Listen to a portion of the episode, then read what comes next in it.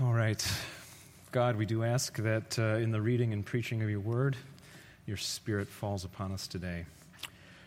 Ah, it's getting to be late July. The most sultry part of summer is getting to be behind us, what we call the dog days. Here at Elmhurst CRC, we have uh, lived through these dog days of summer by walking for the last five weeks with this Old Testament character, a heroic guy named Caleb, whose name literally means the dog. This is our last week with him. In today's Bible reading, Caleb will now come to us as an older man, 85. But he still has a few tricks up his sleeve. Old dog, new tricks, as they say. It is not common in our American culture uh, to picture old folks, older folks, as the prime examples of what human beings are meant to be. Right? In advertising, in movies, we prefer our humans more tanned, more muscular, less wrinkly. Thank you very much. But that is not any of our futures. That's not how the Bible portrays a full human life, by the way. If you keep your eyes and your ears open today, you will hear and see what we can become as people when we walk through God, with God through all our years. We're going to read together from Joshua chapter 14, the book of Joshua. Now, the people of the tribe of Judah approached their leader Joshua and now Caleb, the son of Jephunneh the Kenizzite, said, I was 40 years old when Moses, the servant of the Lord, sent me to explore the promised land, and I brought him back a report according to what was in my heart. But my fellow Israelites, who went up with me, the 10 other spies, they made the hearts of the people melt in fear. I, however, I followed the Lord my God wholeheartedly. So on that day, Moses swore to me, Caleb, the land on which your feet have walked will be your inheritance and that of your children forever, because you have followed the Lord my God wholeheartedly though he is now well advanced in years, Caleb is here remembering and still has the fresh faith that he had as a younger man, as a 40 year old. He remembers how he was willing, along with Joshua, to lean into God's promises and go for it when God said, Go and receive the land that I have promised you all. As Caleb begins to recollect these events, those around him, I'm thinking, could surely feel a spiritual tingle going up their spine. Now, I've already told you that he's 85 when he begins talking here. Do you get the idea from Caleb's tone and enthusiasm that he is getting ready to go out to pasture? That he's getting ready to just fold up his tent? That he's getting ready to retire from leadership? No way. Caleb is not about to retire at age 85. He is getting ready to reload. If that's too rude or violent an image, I apologize. Perhaps he's getting ready to recommit or he's getting to refocus. He still has a bit of fight left in him at age 85. Last week, when Pastor Burt preached here, he dropped this amazing line from one of his former seminary professors. It was this The mind of safety is the death of the church. The mind of safety, friends, is the death of the church. Caleb, at age 85, still does not have a mind for safety and God's people are not going to shrink back as long as he is part of God's people. Not under my watch. Listen to what he says next. Now then, just as the Lord promised me all those years ago, he has kept me alive for 45 years since the time of Moses, while Israel moved about in the wilderness. 40 years of wandering through the desert, and this guy still has all the pep. So here I am today 85 years old. I am still as strong today as the day Moses sent me out. I'm just as vigorous to go out to battle now as I was then. Now, this is quite something for an 85 year old. right? When we first arrived here at Elmhurst CRC, we went on a church camping trip uh, to Turkey Creek, a little south in Indiana. Uh, Doug Groders and his family was there. Doug's father, who was more than 80 at the time, was camping with us. This guy in his tent, Doug Groders' father, would, in his sleeping bag, do 100 crunches before he even unzipped his sleeping bag. And then later in the day, he got out, got on his bicycle, and rode more than 40 hours. And that was just like the warm up. It's like, who is this guy? Like, this is what Caleb is like. It doesn't go this well for all of us, by the way. But this is the kind of vigorous guy Caleb is. Now then, Caleb says, after doing his hundred crunches and riding his bicycle, give me this hill country that the Lord promised to me on that day. You yourself heard then that the Anakites were there, these giant uber people, and that their cities were large and fortified. But the Lord helping me, I will drive them out, just as he said. Rather than retiring, Caleb is recommitting to the original mission claim the promised land. And at age 85, he asked to be given the special privilege of taking on one last monumental challenge, driving out the giant Anakites out of the hill country, out of Hebron, one of the sweet spots of Israel, high ground where there are vineyards and springs and evergreens and new green growth year round. Let me at it, Caleb says. Caleb refuses to settle down, but he wants to parlay his battle experience, his wisdom, his strength into even greater service for God. This is what, Lord willing, the second half of life is all about. A couple weeks ago, I shared a message about how in the first half of life, God calls us to put ourselves out there, to have a bold output of energy, to make a name, to test our strength. It's not always neat and tidy. The second half of life, when we are clearer and more focused about who we are and what God asks us to do, oh, there is still energy to put out there. And Caleb is the first in line to do it, to face the giants. And Lord willing, Caleb says, I will drive them out. Now, here in the United States of America, spiritually speaking, as a church, there are some giants in our land. Spiritual giants that loom on the horizon that would seek to conquer every North American's congregation's quest to grow spiritually deeper and wiser and numerically broader. Here's what is going on in our nation church attendance is declining. In 2007, 78% of Americans identified as Christians. That doesn't mean they are wholehearted followers of Jesus Christ, but just enough to say, all things being equal, sure, I'm a Christian. Eight years later, in 2014, that number retracted 7%, nearly a percentage point a year. This is not good news for the church, friends. I mean, nearly a percentage point of year. If you trace this trend out 70 years, how many folks in America will identify themselves as Christians 70 years from now? Not many, is the answer. And this is not slowing down, this is speeding up. According to this book, Growing Young, there is not a single church tradition, denomination, that is growing in the United States of America today. As someone who's a pastor and a Christian leader, this seems like a giant problem. Not only are congregations shrinking, there's another giant. Congregations are aging. 22% of our population is between the ages of 18 and 29. But in the church, only 10% of those who go to worship are between the ages of 18 and 29.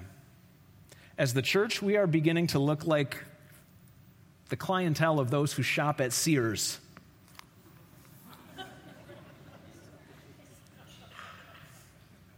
Yeah, it's funny until you go to Sears. there are fewer and fewer of us, and the people who still go into the store are looking a little old. I don't mean to scare you too badly. I'm just trying to be clear. This is our country. This is the North American landscape, and there are giants in the land that would seek to defeat what we as a church are all about.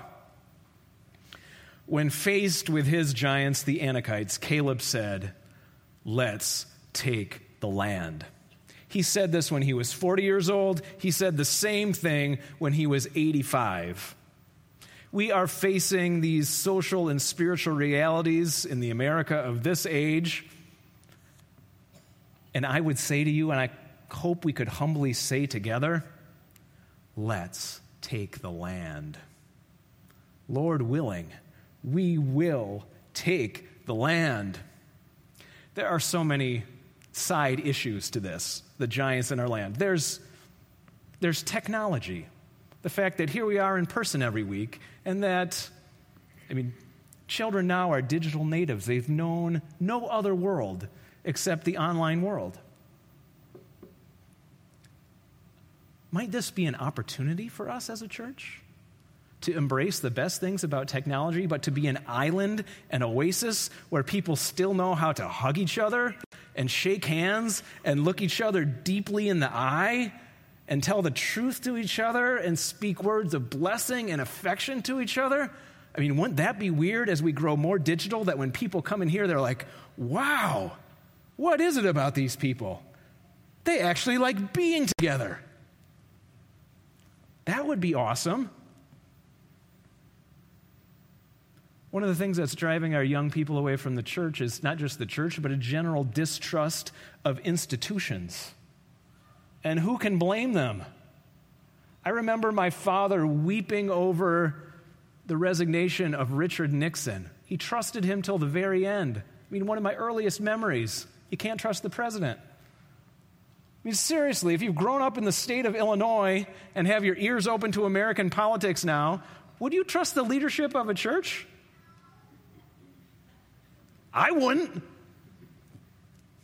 Dang it.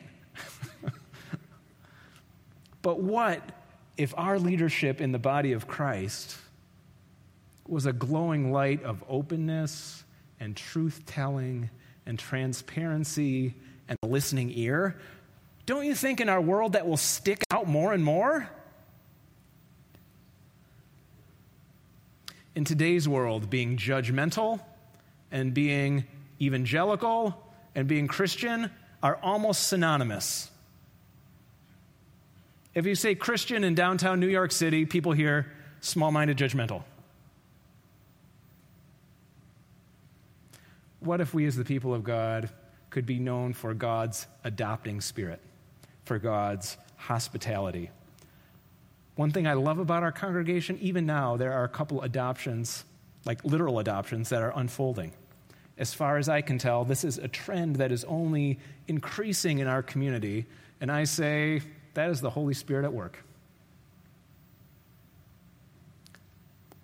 I could go on and on. There are dozens more of side issues to this thing of giants being in the land, so many twists and turns.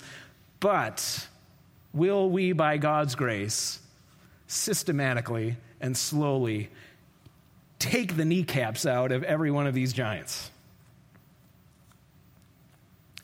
and leave a future that is better than the one that we experience in the church today. By God's grace, this is exactly what we are going to do.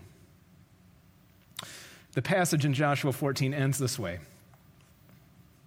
Then Joshua blessed Caleb, the son of Jephunneh, the dog, and he gave him Hebron, the high country, as his inheritance. So, Hebron has belonged to Caleb, the son of Jephunneh the Kenizzite, ever since, because he followed the Lord, the God of Israel, wholeheartedly. And then this little aside Hebron used to be called Kiriath Arba, after the guy Arba, who was the greatest man among the Anakites. And then the land had rest from war. What's hidden between the cracks of these final verses is that what Caleb pledged to do, he actually went out there and did. At 85 years old, he drove out the Anakites, the giants, so much so that they called their place Kiriath Arba. He kicked them out of the land and gave it a new name, to which it is known today, more than 3,000 years later. It's still called Hebron. Caleb did some awesome things, even though he had this rough start in life. Born as an outsider, called the dog. He rises to leadership. He's one of two faithful spies. 45 years later, he is still taking the land and following his original marching orders. But maybe the greatest thing that he does is not even written here on the pages yet. You have to flip over the pages of your scripture and go from the book of Joshua into the book of Judges. In Judges chapter 1, there are some words about Caleb's daughter, Achsah.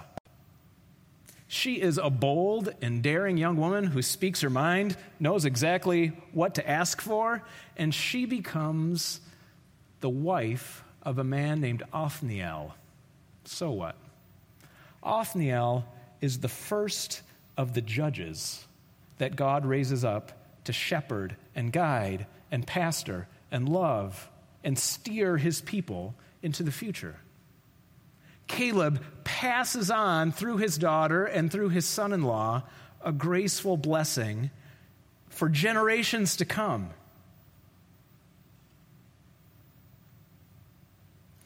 Our children are like arrows shot into a future world that we will never see. You know what I'm saying? Both our biological children and the folks that we coach and mentor. Our children are like arrows shot into a future world that we will never see or inhabit. And truly righteous people shoot with a steady bow, and as much so as in their power, they guide these arrows straight and true. Caleb does exactly this. Now, Jesus Christ, even 2,000 years later, was the ultimate example of this. He had no biological children. But here we are with billions of other people worshiping today. We are the children of God through Christ. Even 2,000 years later, because of Jesus' legacy, we can't stop thinking about him, can't stop talking about him, can't stop understanding the universe apart from him. Jesus has left a legacy of goodness and salvation for all his children. Jesus had to face the ultimate giants. Jesus took on death itself and all the powers of darkness and destruction and rose up on the third day, not just to claim the high ground of Hebron, but to bring every atom and inch of this universe and what other universes might be out there under his name, the name of love. Even today, we are covered by the legacy of Jesus, whose work never grows old, never fades, never goes out of season. We are all going to get old. Amen? Every day, each one of us.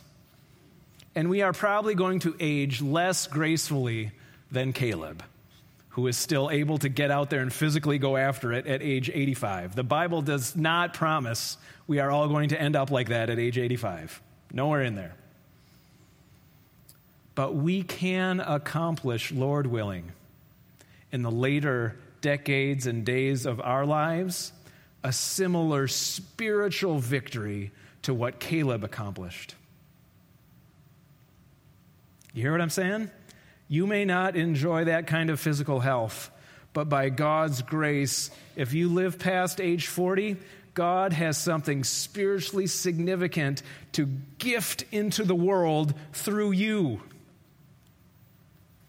I'm going to quote from William Shakespeare here, who knew about as much around human nature as anybody who has ever walked the earth. In his play, Henry V, King Henry says this to a French princess, Catherine, that he is courting A good leg will fall, a straight back will stoop, a black beard will turn white. Oh, I feel that one. A curled pate will grow bald. A fair face, ladies, will wither. A beautiful full eye will wax hollow. But a good heart, my dear Kate, a good heart is the sun and the moon, or rather, the sun and not the moon, for it shines bright and never changes, but keeps his course truly a good heart, a wise heart, a redeemed heart, a righteous heart, the Bible says, and Shakespeare knows, never goes out of style. Did you hear the words that Lisa read earlier from Isaiah chapter 40? Those who wait upon the Lord will renew their strength. They will mount up on wings like eagles. They will run and not grow weary, walk and never faint. This is a spiritual promise for God's people.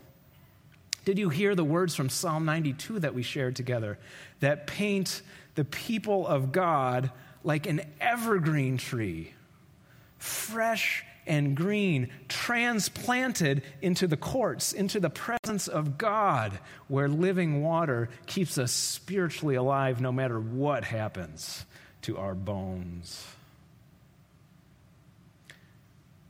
This is what becoming an older person, an older Christian person, is all about. This congregation has existed for about 80 years. This is what becoming an older church is all about passing good gifts into a future world that we may never see. Shooting the righteousness that God has poured through these decades into Elmhurst Christian Reformed Church into a future world that we may never inhabit. An inheritance, a spiritual inheritance. Now, ironically, during this series, The Dog Days of Summer, uh, we have two little cats at our house. And one of our little cats has been very sick. Her kidneys have been failing. And just yesterday, uh, my wife Sarah and her daughter Anna had to take her to be put to sleep. So our cat died in the dog days of summer. Poor little cat. This cat's name was Birdie. I'm not looking for your sympathy, but what I want to mention is she was a little nine pound cat. We had her for 11 years. She was born in a barn. She lived outdoors for a while. Then we moved to Chicago and she had to become a fat indoor suburban cat. but this little nine pound cat, through being and she was not the cleverest of cats. She was kind of a stupid cat. But she was quite affectionate and very dear. And if I was ever down, she always knew and she just would curl up in a little ball.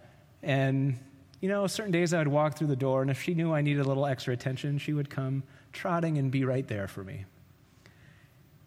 But in her 11 years of life, this cat has left kind of a lovely legacy into our family.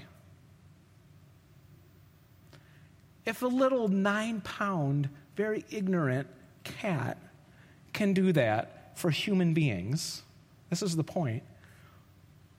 If a cat has that potential, what might we, as the crowning zenith of God's created beasts, be able to do for a world that needs so much? And if we pool our collective resources and intellects and gifts and affection, like if we combine that all together and get it moving in the same direction, what kind of blessed arrows might we be able to shoot into a future world that we will never see? We need to take down some giants, friends. and Lord willing, we will do it. We need to whack the kneecaps out of some of the forces that surround our society. But Lord willing, we will do it. What if 10 years from now, our congregation is both older and wiser and younger and energetic at the same time? That's what I see. What if 10 years from now, we as a congregation are spiritually deeper and more foolhardily and courageous to do great deeds for God at the same time. By God's grace and Lord willing, that is exactly what we can become. We need those of us who are in the middle part of life. We need those of you who are older and wiser. Oh, we do.